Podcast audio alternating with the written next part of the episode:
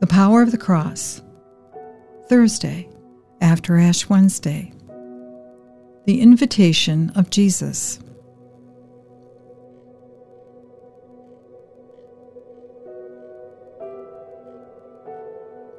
Ask Do I fear the cross of Christ, or do I embrace it?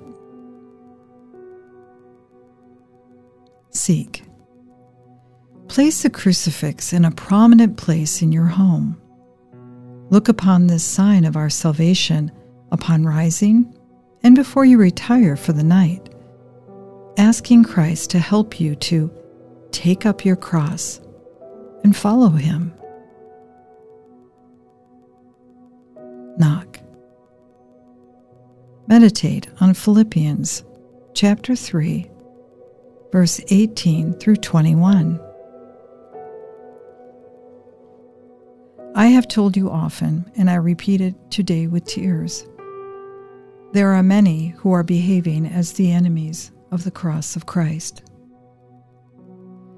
They are destined to be lost.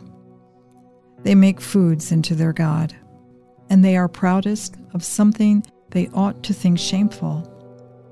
The things they think important are earthly things. For us, our homeland is in heaven and from heaven comes the Savior we are waiting for, the Lord Jesus Christ. And he will transfigure these wretched bodies of ours into copies of his glorious body.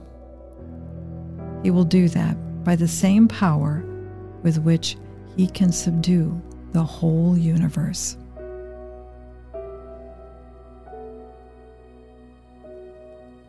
What are you living for? Do you see the saving power of the cross, or are you an enemy of the cross?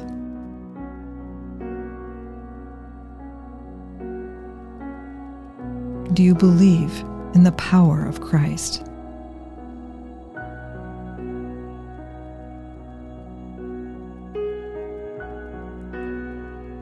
Transform your life. Believe in the gospel and experience the liberating effects of taking up your cross and following Jesus. Make your life one that will not be spent looking backward in regret for all the good that you did not do. Focus on the good that you can do right now.